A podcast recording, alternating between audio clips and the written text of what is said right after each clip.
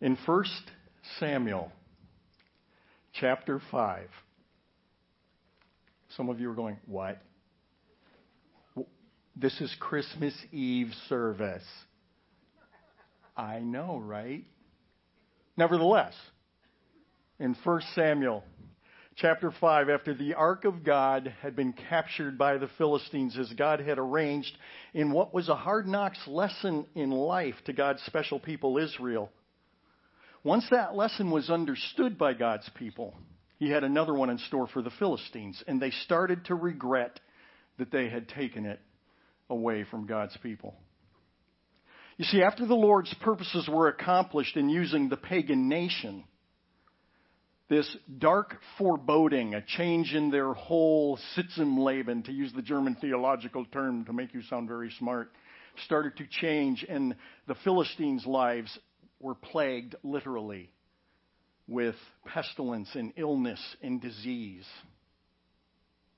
The Philistines nevertheless placed the holy ark of the covenant that they had captured. It was, in effect, their trophy, and they took it and they placed it in the temple of one of their many gods that they worshiped called Dagon, sitting it right next to the idol. In the morning, the idol of Dagon seemed to have fallen over coincidentally. It fell over face down, coincidentally, right in front of the Ark of the Covenant, coincidentally. Not thinking too much about it, the Philistines propped the idol back upright. The next morning, they found the idol of Dagon face down again in front of the ark, only this time its head had been broken off and its hands also broken off and lay on the ground before the ark. What is unmistakable in this historical narrative is that God was sending a message both to the Philistines as well as to his own people, Israel. And that message is there is one God in the universe, and his name is Jehovah. And he is holy. And both his presence and his favor cannot be presumed until and unless one is holy even as he himself is holy. And through the pages of the scriptures, we see that even God's hand selected people were not. And God left their presence and removed their favor as victors. The conquering Philistines thought they had received a windfall as they gathered the hallowed ark of the covenant to themselves as part of the spoils of war from the conquering of their enemies. But they themselves, again, were a pagan nation, worshiping numerous deities of their own creation. But God is clear in speaking to all people for all time, for even in the very first of his Ten Commandments, he makes it patently clear You shall have no other gods before me. You shall not make for yourself an idol or any likeness of what is in heaven above, or on the earth beneath, or in the water underneath the earth. You shall not worship them or serve them, for I, the Lord your God, am a jealous God, visiting the iniquity of the fathers on the children, and on the third and fourth generations of those who hate me, but showing loving kindness to thousands to those who love me and keep my commandments while being set apart from all the nations of the earth, God intended for his people Israel to be a holy people, worshiping and serving him alone. But God's people, as we know from our own experiences, were no different than the Philistines. For as Paul the Apostle tells us centuries later in the New Testament, all have sinned and come short of the glory of God. The Lord did not set his love on you, we read in the book of Deuteronomy early in the Old Testament. The Lord did not set his love on you nor choose you because you were more in number than any of the peoples, for you were the fewest of all peoples, but rather because the Lord loved you and kept the oath which he swore to your forefathers. There was nothing about Israel in and of themselves that commended them to the favor of God other than his supreme sovereign choice. Because of the wretched curse of sin, no one deserved to be favored with God's abiding presence and love. And so his glorious plan for the redemption of mankind unfolds from their rebellion, beginning in the Garden of Eden, in the very first book of the Bible, in the earliest chapters in the book of Genesis, all the way to the recreation of a new heaven and a new earth in the last book of the Bible called Revelation. This morning, the Christmas story unfolds from the pages of Scripture so that mankind may enjoy God Almighty as King and Creator to infinity and beyond. The fourth telling of the Prince of Peace of Christmas Eve begins long before Joseph and Mary end up in a stable on that holy night. Well, welcome. This is the Christmas Eve service on Christmas Eve morning day.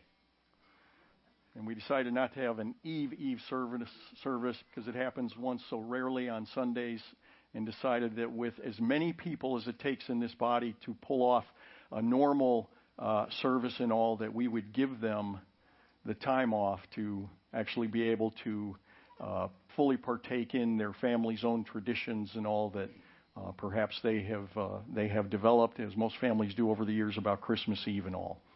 And so we're really glad to have you with us this morning.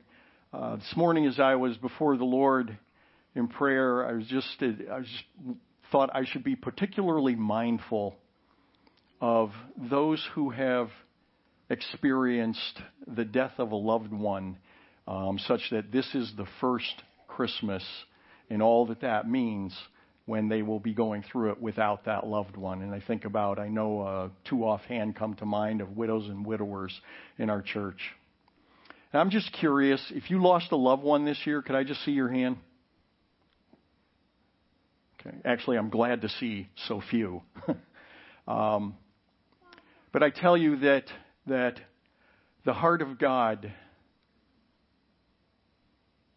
understands in a way that nobody else can of what it is like to go through the jubilant and the joyous time of the Christmas season with this big, gaping hole in your heart, so fresh, having for the first time experienced again the, the sights and the sounds and the smells of the season.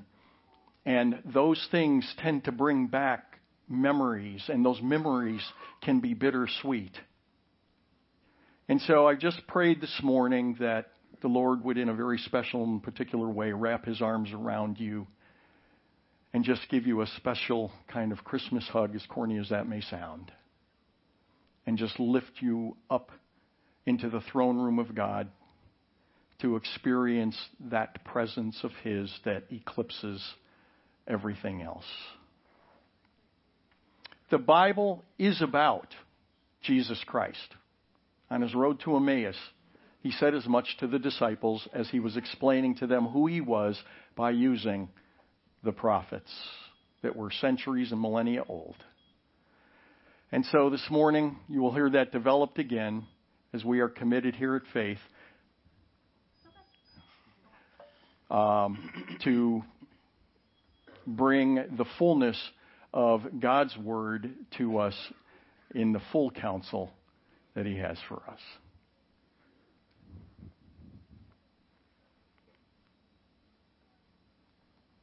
Let me have you stand. What a glorious night that it was when those shepherds beheld the angelic host giving their big announcement.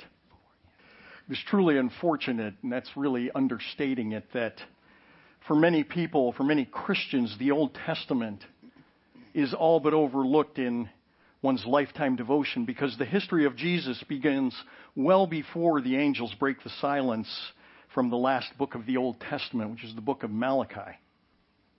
And as Malachi's writings come to an end, there is a period where God's manifest presence in any way, shape, and form, his revelation, is completely removed. There are no longer any prophets being raised up to foretell what God has put on their lips to tell his people. There are no dreams. There are no visions. There are no angelic visitations. There are no miracles. There is absolutely zip, nada, just silence for the next 430 years. And then that silence is finally cracked by a divine messenger sent to a very special couple. And in that starlit night, the hope of eternity shone for all to see. Let's stand. After 430 years of divine silence, Luke tells us an angel of the Lord appears to Zechariah standing to the right of the altar of, of incense. And Zechariah was troubled, where we read, when he saw the angel, and fear gripped him. But the angel said to him, Do not be afraid, Zacharias, for your petition has been heard, and your wife Elizabeth will bear you a son, and you will give him the name John. You will have joy and gladness, and many will rejoice at his birth. For he will be great in the sight of the Lord, and he will drink no wine or liquor, and he will be filled with the Holy Spirit while yet in his mother's womb. And he will turn many of the sons of Israel back to the Lord their God. It is he who will go as a forerunner before him in the spirit and the power of Elijah to turn the hearts of the fathers back to the children, and the disobedient to the attitude of the righteous, so as to make ready a people prepared for the Lord. Zacharias said to the angel, How will I know this for certain?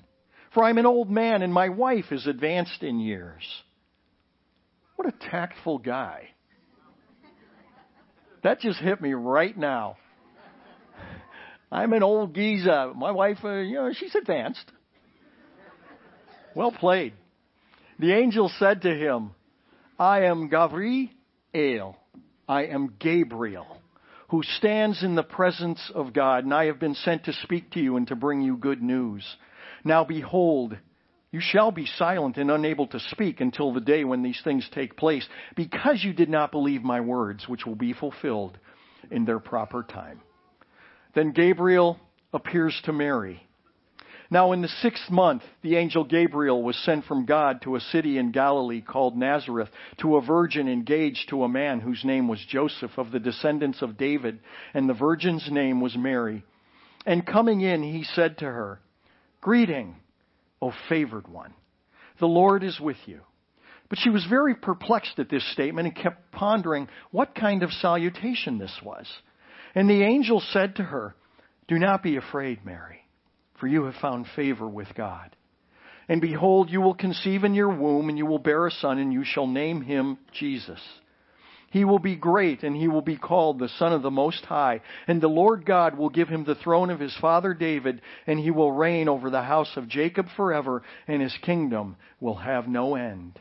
And Mary said to the angel, How can, how can this be, since I am a virgin?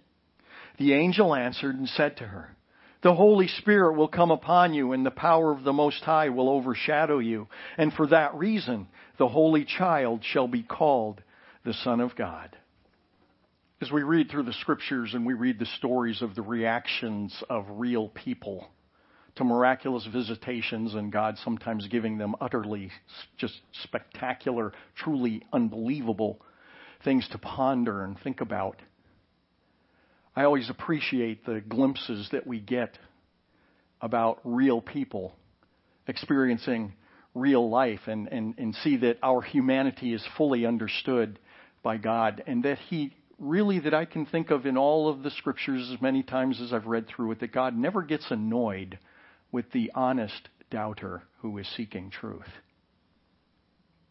Now, the dishonest doubter who uses doubt in continuous questioning, God calls that person out who is using their doubt as a defense against the truth. The moment that Mary was approached by the divine messenger, four centuries of silence was shattered, and the hope of mankind, foretold from the beginning, became flesh. The study of music can be not just interesting, but educational, in fact, even enlightening, depending. There are songs which are written to be particularly emotive of an individual's emotions, ranging from joy all the way to heartache. And then there are others that seem more focused on the dissemination of cognitive uh, information, on, on thoughts and ideas. In the case of Christian music, such songs often disseminate doctrine, the truths, the tenets, the important aspects of the faith. Some songs do this, as we have learned, especially during the, the worship wars and the ongoing culture wars within the church concerning contemporary music, that some songs do this much better than others. Well, one of those songs that stands out and has over, over 250 years is a song that was written by Charles Wesley, who was the founder of the Methodist Church. He was also a very prolific songwriter, penning, according to some people, as many as 10 poetic lines a day. Now that doesn't seem all that extraordinary, except supposedly he did that for 50 years. In 1737, Wesley was working on a new composition for Christmas and he jotted down in the course of his writings a strange little phrase that, even within the culture and the familiar language of the day, was little understood by many. And so, well known revivalist, evangelist, preacher George Whitefield found the lyric and he decided to clean it up, to rewrite it, to make it more understandable. Well, in that very same year, a man named Williams, William Cummings who was a singer for the renowned composer Felix Mendelssohn, borrowed one of Mendelssohn, I like that borrowed, borrowed one of Mendelssohn's compositions that was a tribute to Johann Gutenberg, the man who invented the printing press expressly for the purpose of printing Bibles so that it would be more available to the masses. Well, the revised version of Wesley's song was then put to the musical genius of Mendelssohn, making it one of the most recognized Christmas carols in the world. And someone noted that just how fitting it is that the lyrics of Wesley, a man who himself was committed to the evangelism of the world to faith in Christ, combined with a musical tribute to the man who invented the printing press precisely to make the Bible more available to the world, were united in one great song that we know today as Hark the Herald Angels Sing. Now, I said just a moment ago that some songs are particularly good at disseminating doctrine. This is one of those songs. In verse 1, Wesley starts, Hark the herald angels sing, glory to the newborn king. Peace on earth and mercy mild, God and sinners reconciled. Now, reconciled isn't a word that really is in common use today, but it simply means that within the context of personality and relationship, there has been some kind of a breach, perhaps a lack of trust, perhaps a failure to meet a contract or to fulfill one word or a lapse in integrity. And so, where there used to be a relationship, there was a cleavage now. We've all experienced this in our own lives. The person, when you're at Walmart, you see across the store and you make sure that you head down another aisle so as to avoid them. We've all experienced that breach in relationship. And yet, in Wesley's song, he writes that God and sinners are reconciled. In fact, in Paul's letter to the church at Rome, centuries uh, before that he wrote this song, Paul writes, If while we were enemies we were reconciled, for if while we were enemies we were reconciled to God through the death of his Son, much more, having been reconciled, we shall be saved by his life. And this reconciliation between God and man gives rise to the joy of the chorus of the song. Joyful all ye nations rise, join the triumph of the skies. With angelic hosts proclaim, Christ is born in Bethlehem. Verse 2 Christ by highest heaven adored, the writer of Hebrews penned the words of Hebrews, of course, under God's inspiration, precisely to extol the virtues and the majesty of Jesus over anyone and everything. There is nothing that does not bow before him. And in the words of the writer of Hebrews, he says, He is the radiance of his glory and the exact representation of his nature and upholds all things by word of his power. He is Christ, the everlasting Lord. And the fulfillment of the words of Isaiah some centuries before, in Isaiah 9, we read, For a child will be born to us. 700 years before Jesus would take on flesh. A child will be born to us, a son will be given to us, and the government will rest on his shoulders.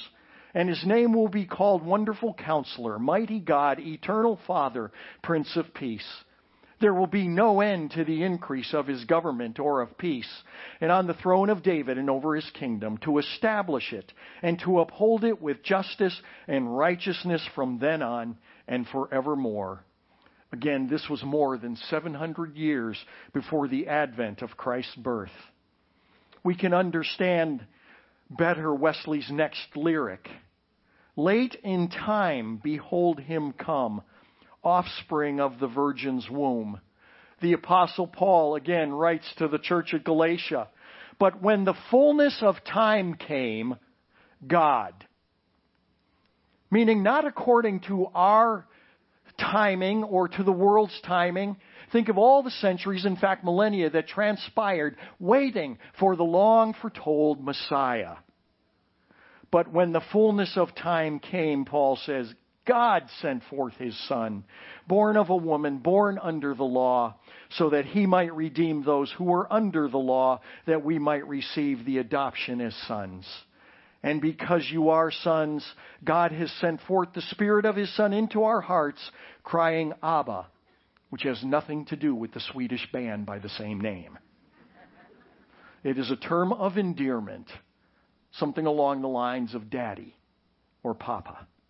Therefore, you are no longer a slave, but you are now sons and daughters, and if sons and daughters, then an heir, not error, an heir through God.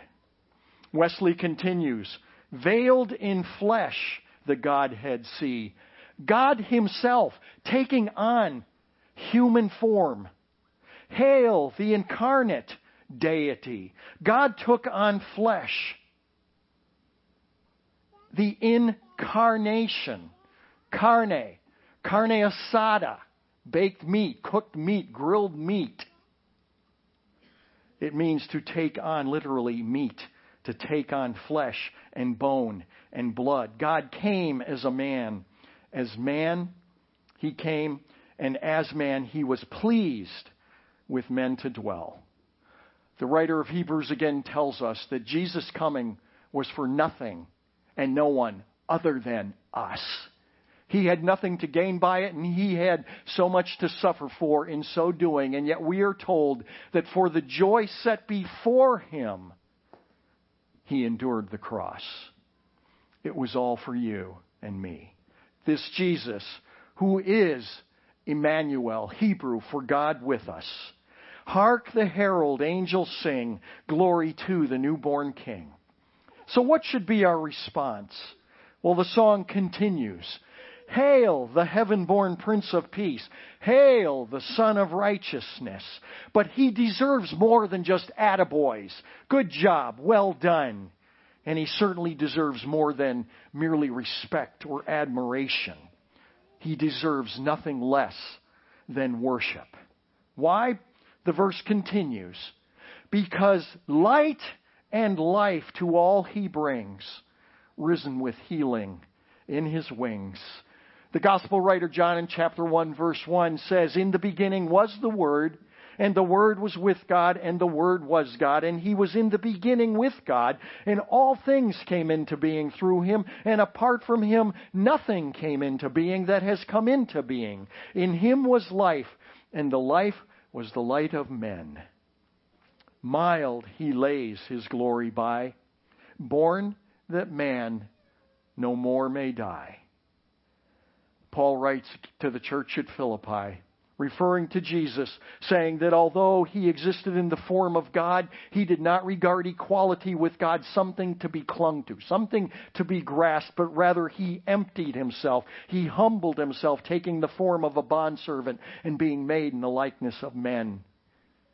And being found in appearance as a man, he humbled himself by becoming obedient to the point of death, even death on a cross. Jesus came, God Almighty, God in the flesh, emptying himself of his divine prerogatives in order to be an acceptable substitute for any and all who will receive it. Paul continues. For this reason also, God highly exalted him and bestowed on him the name which is above every name, so that at the name of Jesus every knee will bow, of those who are in heaven and on earth and under the earth, and that every tongue will confess that Jesus Christ is Lord to the glory of God the Father.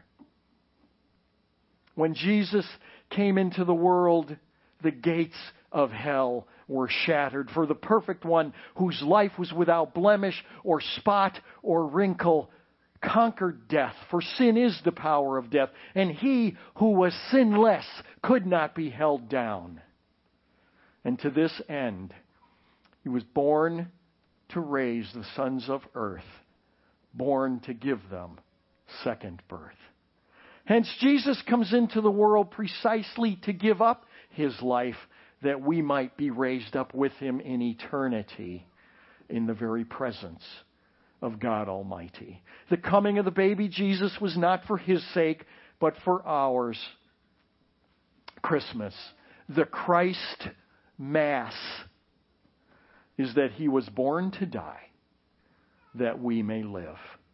Hark, the herald angels sing, Glory to the newborn King. Let's stand and sing this in worship. If your heart has been drawn to Him, if your heart is being drawn to Him today, if you want to be filled with that faith, if you need to be filled with that faith, then the Lord invites you today to come. To come, all you who are faithful. Let's sing His praise. I'm going to ask the Hankers to come on up, Scott and Pam. You're always sitting over there. You just do that to mess with the pastor. Good morning. Today we light the final of the four Advent candles, the Mary candle. It is the candle that celebrates a brave young woman who trusted the Lord even though it meant possible rejection and certain gossip and shame. Her reward was not an earthly reward, for as we will see in our reading this morning, she faced certain heartache because she chose to say yes to the Lord's calling. Our reading this morning is from Luke chapter 2, verses 25 through 35. And there was a man in Jerusalem whose name was Simeon and this man was righteous and devout, looking for the consolation of Israel, and the Holy Spirit was upon him. And it had been revealed to him by the Holy Spirit that he would not see death before he had seen the Lord's Christ. And he came in the Spirit into the temple. And when the parents brought in the child Jesus to carry out for him the custom of the law, then he took him into his arms and blessed God and said, now, Lord, you are releasing your bond servant to depart in peace, according to your word. For my eyes have seen your salvation, which you have prepared in the presence of all peoples, a light of revelation to the Gentiles and the glory of your people, Israel. And his father and mother were amazed at the things which were being said about him. And Simeon blessed them and said to Mary his mother, Behold, this child is appointed for the fall and rise of many in Israel, and for a sign to be opposed, and a sword will pierce even your own soul, to the end that thoughts from many hearts may be revealed.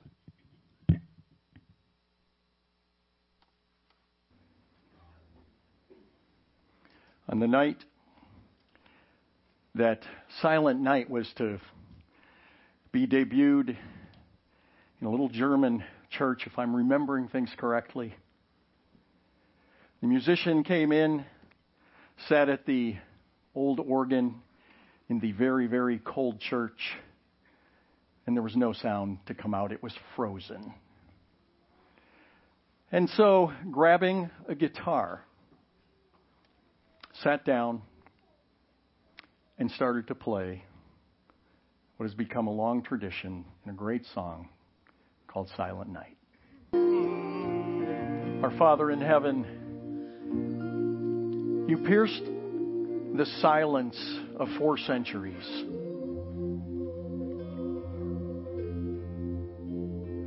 And you announced